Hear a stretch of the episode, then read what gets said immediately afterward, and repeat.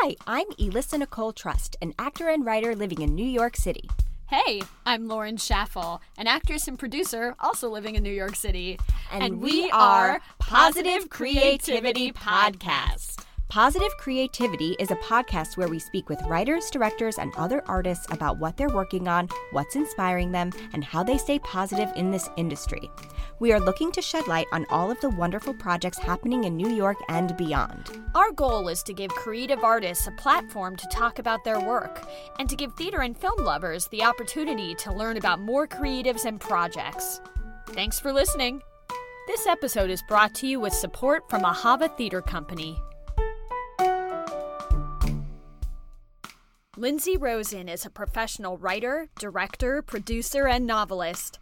She's currently a writer on the NBC TV series Zoey's Extraordinary Playlist. Lindsay lives in Los Angeles with her husband Josh, their nine month old daughter Helen, and their dog Dodger. She's incredibly happy that the Dodgers won the World Series, and even happier that Joe Biden and Kamala Harris won the presidential election.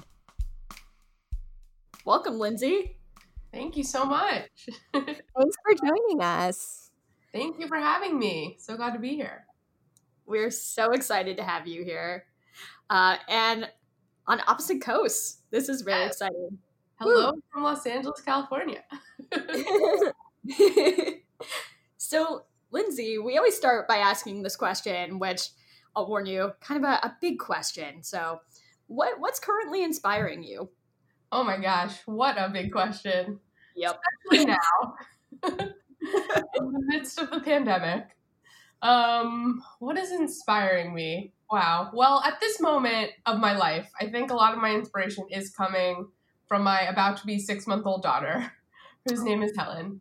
Um, and that's been just the most incredible like journey to be a mom in this moment and such a crazy time to be a mom in this moment. So I feel like I'm very much living in this contrast of the best of times and the worst of times. Um, so I'm finding sort of inspiration in that, um, which is which is big. And I don't mean to be vague about it, but I think that there's something about this time in all of our lives where we're having this very collective experience of this pandemic um, that is so specific and so difficult and um, yet everyone's kind of in it on their own. Um, and so for me and my husband and my family you know it's it's going to be we won't be, ever be able to separate this time from helen's birth and the beginning of her life. And so i'm finding a lot of maybe maybe not inspiration but as a cousin to inspiration i'm finding a lot of grounding um, and and sort of sort of stationary energy in in being a mom for the first time. Um, and living in that. So that's been the biggest silver lining of this chapter of my life. Congratulations. Thank you so much. Yes. Congratulations. It kind of blows my mind to think about like when Helen is, I don't know, a teenager and you're like, you were born in the pandemic of 2020. Yeah, that's wild. I mean, so many things that are so specific, like you know, her first doctor's appointment and we're wearing masks in the elevator on the way to the, I don't know, just everything is so through this lens. But I mm. think that for everyone, no matter what age they are, in what stage of life they are, this is going to have profound ripple effects. So it's interesting that for her, at least she doesn't know what's going on. That's probably the greatest. She's just like, smiley and happy to be here, which is great. Oh, yeah, that's true and i'm also i guess just in thinking you know broader than the personal i'm also really inspired by the way that people are finding inspiration in the quarantine and in the black lives matter movement and in so many other movements that are sort of at the forefront of our mind right now. And i think that like there's moments in the past few months that i feel felt a lot of despair and a lot of just I just want to like lay on the couch and watch Netflix. Not that there's anything wrong with that, but I, I am continue to be inspired by the creativity, um, by the art people are putting in the world. Um, you know, in the past two weeks, I've listened to you know folklore more times than I can count, and you know I just watched Black is King on um, Disney Plus, and um, you know just just the, the the wide spectrum of art that's being produced right now in this moment in time is very inspiring. And you know all the way down to the tiktok videos which i you know save tiktok or whatever. I'm cool.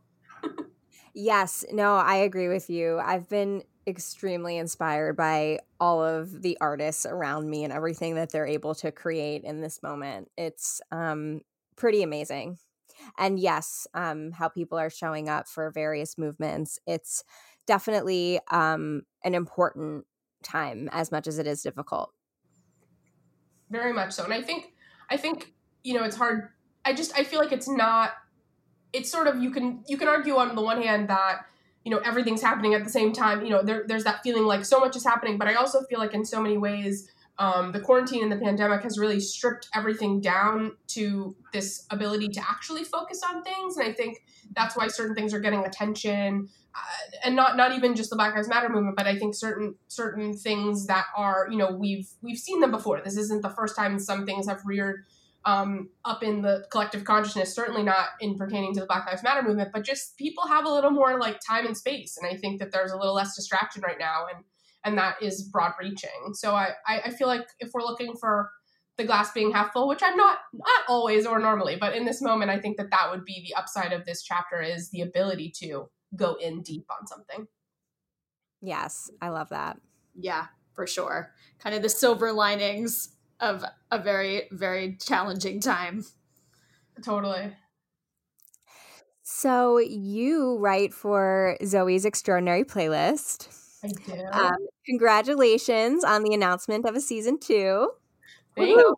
We are we are you know we're hard at work on season two right now as I speak. Yeah. So um, can you tell us how you got involved with the show? What was it like working on season one, and what's going on with season two given COVID?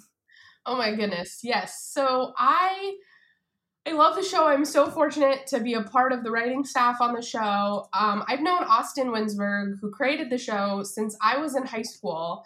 Uh, I went to Harvard Westlake in Los Angeles, and I shout out to Harvard Westlake, Wolverines. And I there was something at Harvard Westlake called a one act um, festival, a one act play festival that as students you could write for, and I um, I wrote, I started writing plays in high school, sort of for the One Act Festival. And then after the One Act Festival, there were a lot of competitions that you could apply for and young playwrights festivals. And there was one at the Blank Theater Company in particular that I won um, twice my sophomore year. I uh, wrote a play called Stormy Waters, which was a girl's name and also a metaphor because it was like very heavy handed. Um, but it was lovely. And it, was you when you win the blank theater festival you're assigned a mentor. And so austin was my mentor and director for the show. So i've known austin for basically half my life um, which is crazy. And uh, you know we we clicked then through our love of theater and have you know stayed in touch over the years. And um, you know austin is a wonderful tv writer and a, has an incredible theater background and wrote um, a musical that went to broad like was on broadway and and all of that impressive stuff. And I remember hearing about Zoey's pretty early on in the process. And I knew, and Austin I wrote wrote projects sort of together over the years, or he supervised me on stuff when I was a younger writer. And then so I'd heard about Zoey's, and I remember I read the script in January of, you know, before I guess it would be 2019. Yeah, before it even got picked up, I read I read the script, and I was completely blown away, and I loved it so much. And obviously, so did NBC. So I was just really fortunate to be able to be a part of the writing staff um, that first season.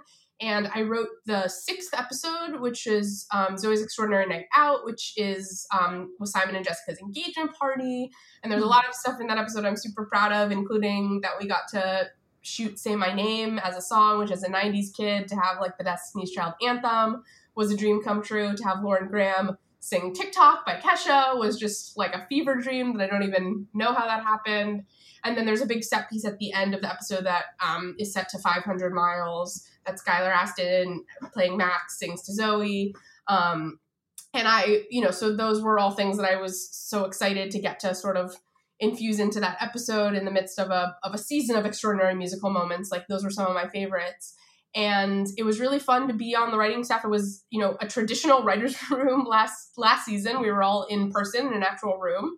Spent a lot of time around that table. And then I was fortunate that I got to go up to Vancouver, which is where the show is shot for both that episode 106 and also I came back a few weeks later for episode 109, um, which featured um, the incredible um, uh, deaf performers um, doing uh, the one of the most memorable, you know, musical moments of the year, in my opinion, um, which was Fight Song. And then also that episode ends with Happier, um, which is a sort of Simon Jessica dance number, which I think is probably the single, the, the, the musical number I'm the most proud of for lots of reasons. Um, it was sort of a breakup song, um, dance and song. And I feel like I watch a lot of TV, as I'm sure you guys do too, and I've seen so many breakup scenes. But to get to see a breakup scene, you know, through Mandy Moore's incredible choreography and song and dance was just beyond extraordinary. And no pun intended. That was that was. um, but and that was just a, one of my favorite days on, on, set was that the day we shot Happier. So I got to spend. I spent overall six weeks in Vancouver last year, which is my. I love being on set. It's my favorite place to be. And then, um, you know, the show came out last last or this year, but earlier in the year, and we were so sort of blown away by the fan reaction and um, was then so fortunate to get a second season, but sort of with the order coming in the midst of the pandemic, and what does that even mean? So this season we're in a Zoom writers' room, so we've never met all in person. We spend many many hours a day on Zoom, which is which is tough. It's it's draining. Like the you know, anytime you're breaking a episode of TV, there's always a point where I feel like everyone just wants to bang their heads against the wall, and I think there's things about Zoom that exacerbate that quite a bit there's also things about Zoom that I think make everybody focus just slightly more because it sort of feels very official and it's harder to kind of just, you know, devolve into watching YouTube videos. I mean, that's much easier when you're in person, you know, on Zoom. It's someone has to screen share. It's like a whole thing. So I think it, I think it keeps us a, a little more focused, which I'd say is the silver lining. And things are moving um, really, really fast in terms of breaking the stories. And I'm so excited about the stories this season and, and, and the writing staff this season. But uh, I am a little bummed that uh, the, the the show's going to start filming. We'll knock on wood, um, you know, in Vancouver in the next two months or so. But um, you know, it's we won't. I won't be able to go to the set this season, which was a bummer. But um, there's a quarantine into Canada, so anyone that goes has to spend two weeks in quarantine before they can even get to set. Which I fully support for everyone's health and safety, but it's going to make you know visits qu- almost impossible. So that's where we find ourselves now is we're in the middle of working on the sixth episode of the second season already, which is amazing and and that's where we are. Wow, wow. that is so cool. What an amazing journey. Thank you. Did you guys watch the show? um yes, watched it, loved it. I was very inspired when I read about how it was adapted from Austin Winsberg's real life tragedy. And I actually wrote him a note, and my friend who went to camp with him passed it along to him. And then through her, he wrote back to me, which was really cool. Um, yeah, and this was even before we connected with you. But yeah, so for those of our listeners who don't know, in the show, the character Mitch has a rare neurological disease called PSP. Um, I hope I say this right progressive supranuclear palsy and that enables that renders him unable to move or communicate with his daughter Zoey, his wife Maggie, his son David or pretty much anyone else around him. And Austin's real life father also suffered from PSP and just like David's character in the show, he struggled with losing a father at the same time he was becoming one himself. Mm. And like I said, when I read about that, I was extremely touched and then became inspired myself to begin to include elements of my personal life in my own writing. So I really would love to hear about how really how that informs your process but also just generally it would be cool to hear your thoughts on this idea of using one's personal experiences in their work as a writer yeah. So thanks for asking all that. I think, you know, yes, this is the story of Zoey's Extraordinary Playlist is based on Austin's, you know, unfortunate, you know, real life experience with his father. Um, and I think, you know, for Austin, it's such a personal show and story. And I think we realized sort of really quickly, and, and Austin definitely led the charge on this, but I think this was the collective consciousness in the room is that, you know, the more specific you can sort of be in a story like this, sometimes the more universal it becomes.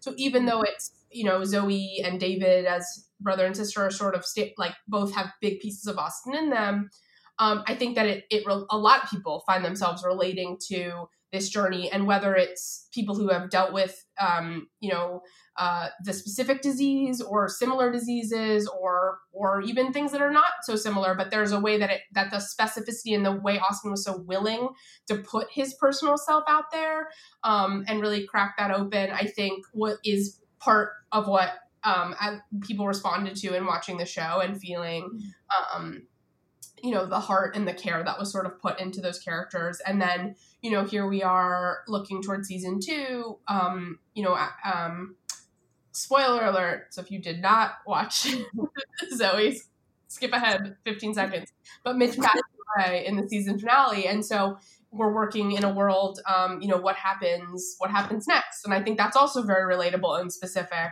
um, and a lot of people have dealt with grief and and what that looks like and so that's what we're grappling with um, in season two but i think um, i think and i think that there's elements of i think that when you write about things that are real and things that are personal I think that that always translates, and you can always sort of tell when somebody really embodies something that they're writing or performing. Uh, um, one way I like to say it is you have to write what you know, and I think that that's true. But I think that that's true mostly from an emotional place. Like I, I think that there is room for imagination and creativity and world building that sets you outside of yourself. But I think that there is a fine line between, you know, uh, making sure to pick projects and pick ideas that your skills are well suited for and making sure that the main characters that you pick to write about are are characters that you can really like get inside their head and sort of you know understand where they're coming from from an emotional place. So i i both believe it's important to write what you know but at the same time i do think that you know I,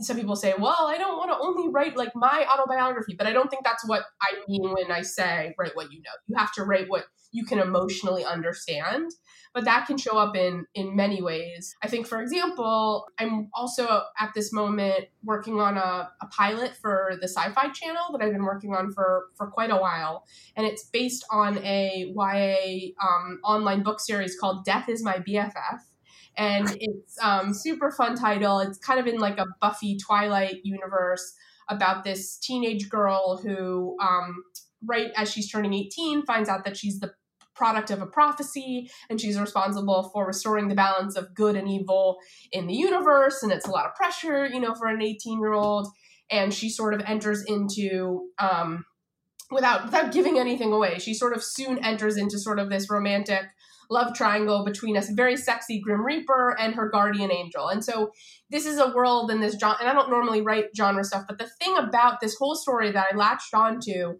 was the main character, whose name is Faith, experiences anxiety. And, you know, I love, I, as someone that has experience and continues to experience anxiety and depression throughout my life, it was really the piece. Like, I love the whole world. Like, I love, you know, faith. I love the, the world that was built in these novels. But when I realized, like, oh, this main character experiences anxiety in a way that is is potentially crippling and has to manage her anxiety on top of you know trying to save the universe. I was like there's something so relatable to me in that. Not that i've ever had to save the universe but i understand what anxiety feels like. I understand what you know these emotions are. And so for me, it was even, um, and that project was what's called an open writing assignment, where it was a, a, property that Sony, who's the studio on the project, was looking for a writer on. And when I sort of read about it, that was the thing that I clicked into. So similar but different to the way, you know, we're talking about Austin using his real life experience in Zoey, which is so important, this was a, a moment where I felt like, okay, like I am the writer for this job because I understand this aspect and this is going to be my way in. And another mm-hmm. writer might have looked at it and glommed onto some other element of it, but I find that as I choose projects or as I choose original ideas, there has to be something, a kernel of something about it that is really allows me to write what I know because that's why I'm the one writing it. And that and I don't think I don't think everybody should write every project, but when you find the project that really connects to something inside of you, whether it's a true life story, whether it's a character trait, whether it's a world you know about, I think that's when you can be the most successful, or at least speaking, I've been the most successful when I've been able to do those things. Yeah, totally. And congratulations on Thank having you. that sci fi project. That's yeah. huge. Yeah. I spent most of my writing um, television life has been in development. So Zoey's is actually my first staff job. Um, so it's the first time I've been on a writing staff of a show. And um, for most of my TV writing life, I've been developing pilots um, that you've never heard of. But one day that will change. yes, yes, definitely. Um, so actually, building off of that, that brought up a question. So I'm curious, how does it work as a writer? Is it similar to being, let's say, an actor where you apply or you audition for a job? Is it similar a similar situation for writers to apply for a specific project like the sci-fi project?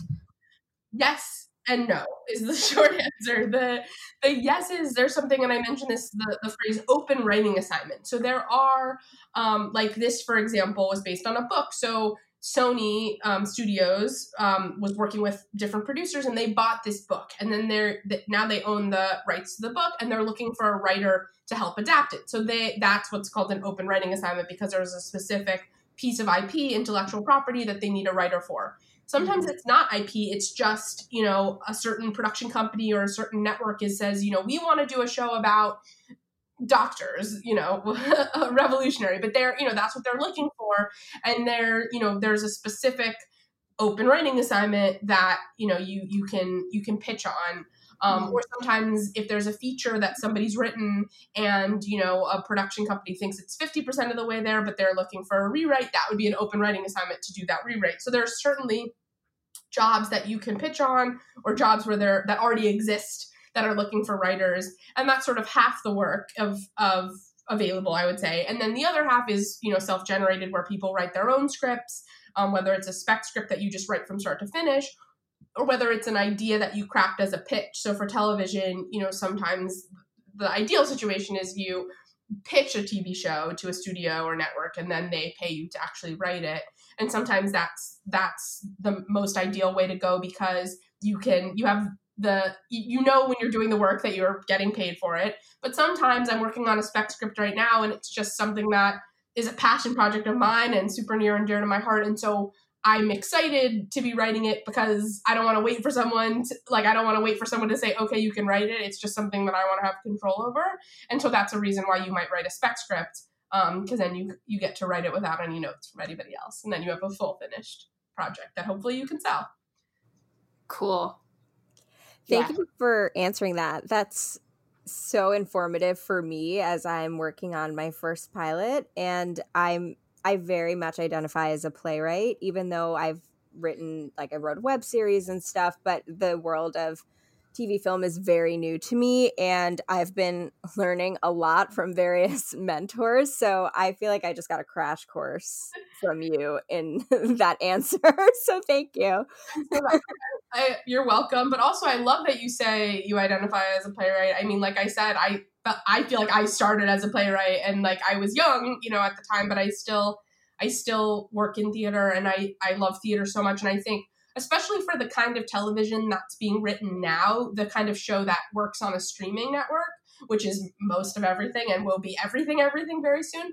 Um, you know, that theatrical voice, that ability to write dialogue and hear dialogue and storytelling and structure. And like, I think anyone that wants to write anything should study theater, is how I feel about the situation because you know if it if it doesn't work on stage it's not going to work um you know you you you don't really have any can't cut away to anything. You know, it, it has it has to work. So I think that that's um, I return to my theater background constantly when I think about writing and think about story structure and think about character and think about tone. You know, the difference uh, in, in TV. There's there's this there. I think it's changing, but you know, there was so it's like half hour comedy, hour drama. And now I think we have so many shows that break that mold because the truth is, you know, like we know from theater those things are very close. And the be- the best pieces are when you can be laughing and crying even in the same episode, which is why I love writing for Zoey's extraordinary playlist so much. Is you know there's laughing and crying and music. So really, it's a perfect show. Austin did great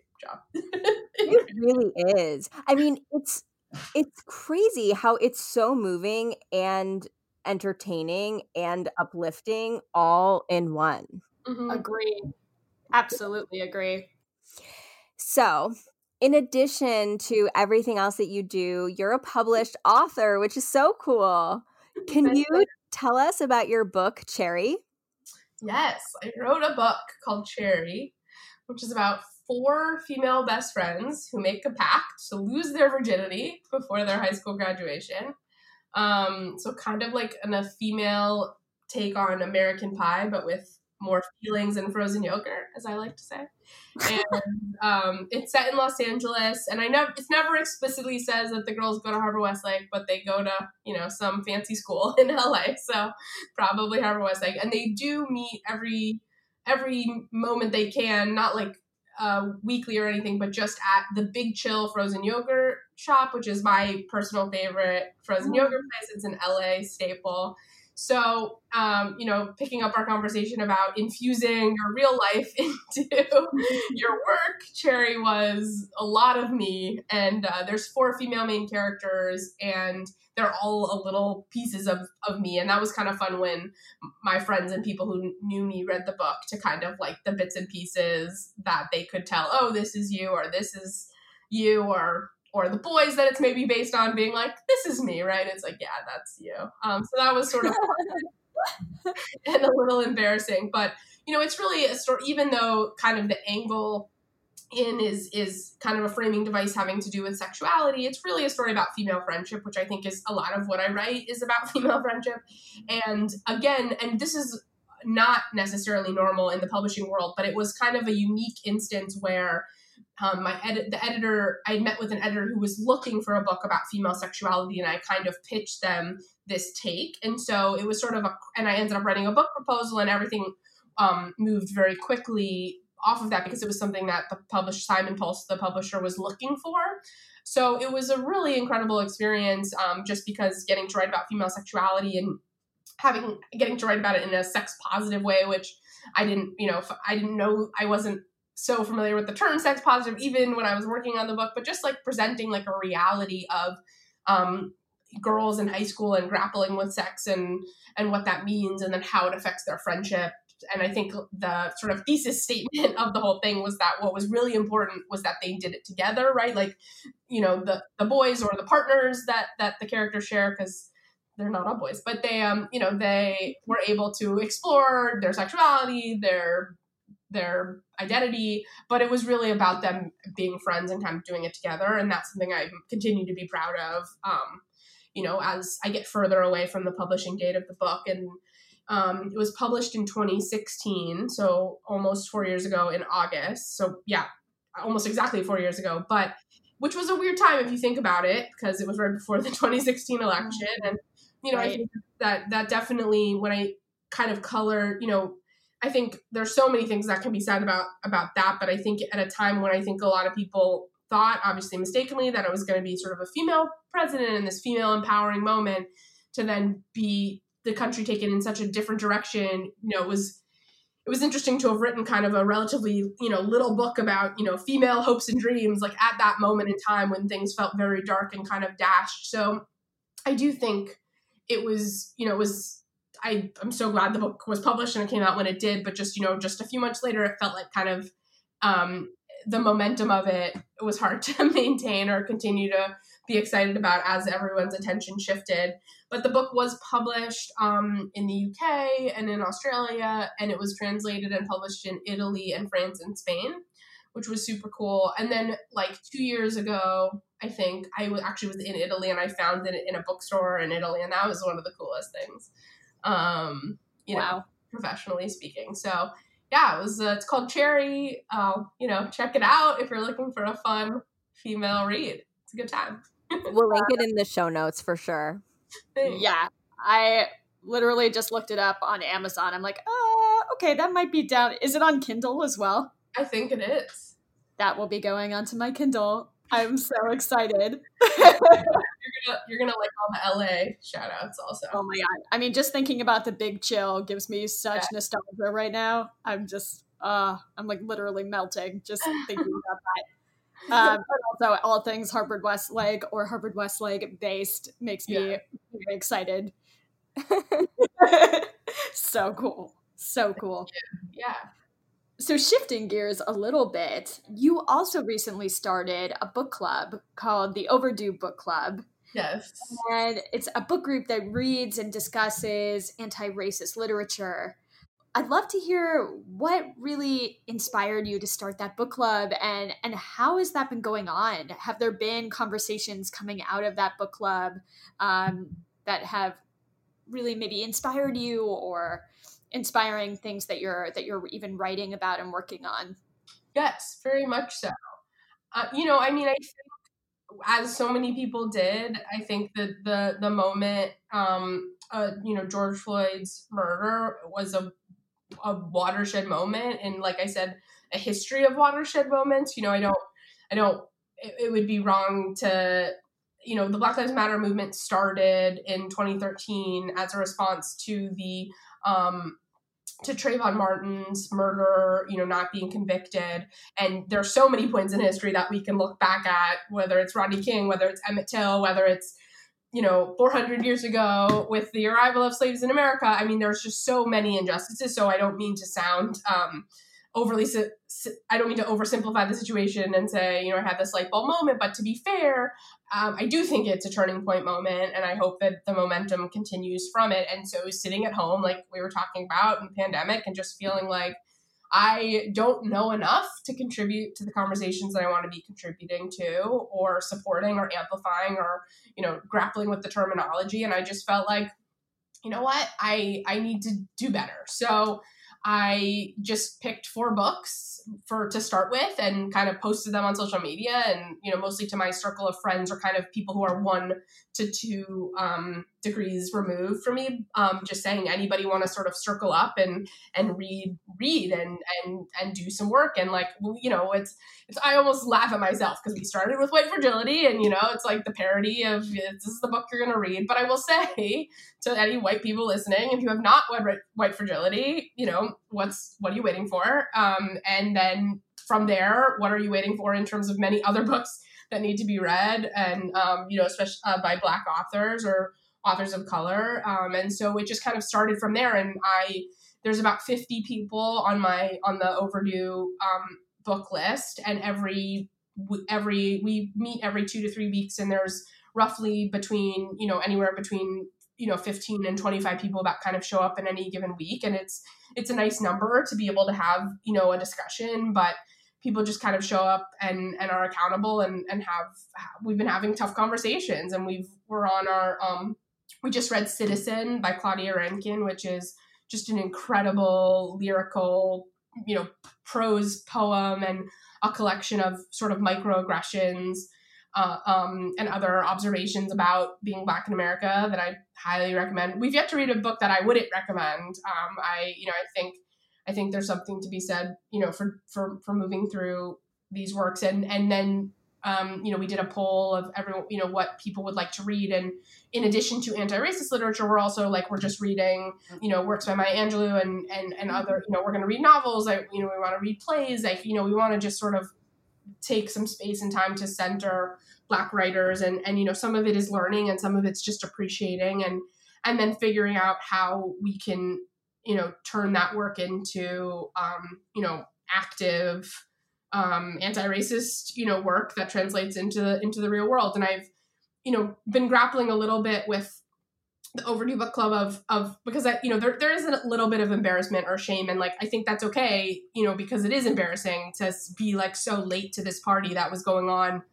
way longer and you know like when you think about the curriculums and and and all the fancy education that i received and and and and yet the gaps in my understanding of you know our society and white supremacist systems and things that I just I feel like are overdue. Like it's it's there's no excuse for them. So kind of this fine line of you know wanting to do the work um, and really do it and inspire other people to be doing it and inspiring tough conversations without you know virtue signaling or you know just look at me i'm doing this thing you know trying to really be meaningful about it but i but i you know some i just try to check myself and make sure that it's it's um that I'm not I'm not making it about me. And like I think that I have throughout my life even going back to being a younger person like I am able to get people to show up for things be it um, you know community service events plays I've done. You know I, I I feel like we all have our different sort of specific interpersonal talents. And one thing that i can do is i can get people to show up and pay attention. And so um, really talking to my white friends you know to be like show up and pay attention. And so i think you know with everything um, going on it's important to show up at the table and also you know that i think it's only one piece of the puzzle. So in addition to education which is so important you know it's also making donations where you can you know you know amplifying and and and centering the work of black activists and you know different different things that i'm realizing um, you know it's one thing for my own you know personal betterment and like it's nice to feel like i know what i'm talking about but then using that knowledge to actually enact you know real change or create space for the people who know how to enact real change to enact that change that's i think the the continuous work that you know we're just going to be doing for a very long time but i feel like if I didn't have the Overdue Book Club, I would have already kind of given up and maybe gone back to a little bit of normalcy. But knowing, you know, we put we have a book we have book club dates on the calendar through October, and it's just like you know when we'll add more and you know continue. But it's like putting those due dates on the books. Really, I think it helps hold everyone accountable. So mm-hmm. it's something that's been very enriching and kind of just something active to be doing. That's great. Um, and yeah, it's so important. And I think that that accountability is absolutely imperative. And based on a lot of what you're saying, I really think that you would enjoy this book, whether you read it on your own or for the book club. Um, the Person You Mean to Be by Dolly Chugh.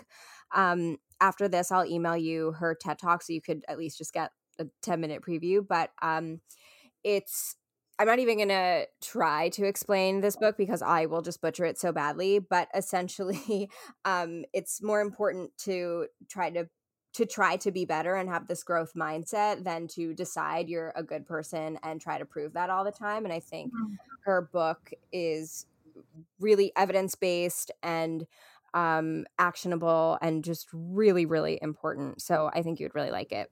That sounds awesome. Thank you. Yeah. Yeah, no problem. Um, and yeah, I mean, it's something that Lauren and I have had conversations about a lot too, about like the overdue aspect of it. And some of what I've been thinking about is how one day when I do have children, how I'm going to bring them up and what I'm going to teach them. And I don't even have kids really on the horizon. so I wonder is that something that you've thought about as a new mom?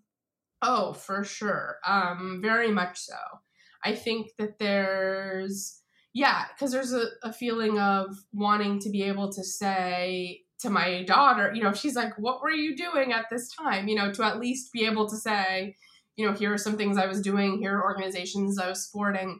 But I but I think even more than that, I feel like in educating her and sort of like the generation, her generation and and maybe even the generation that's a little older than her um, already here you know just just the ways that history is taught in america and and what is centered and and what is you know the standard and and what is the other and in these things you know we certainly think about a lot um and i talk about with my husband all the time um you know and and will continue to be more pressing but i think I think the ways in which our parents, my parents, talked to us about race, you know, there that was.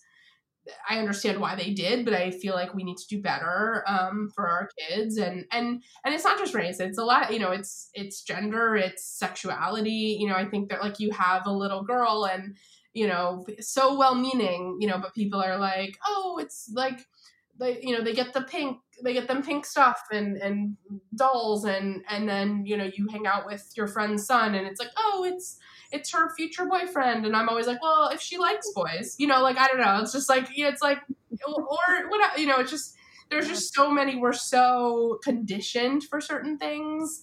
Right. Um and it's just interesting to sort of see or even check that in yourself like when I when I want to compliment my daughter and you know you you just go to like oh you're so beautiful it's like you're so strong like I don't know it's just like you want to like put your values where your mouth is kind of and I think um I think parenthood does that to you. Totally. Yeah. Absolutely. Well, thank you so much, Lindsay, for joining us tonight. It was such a pleasure getting to know you and chatting about all of the incredible, incredible work that you're doing.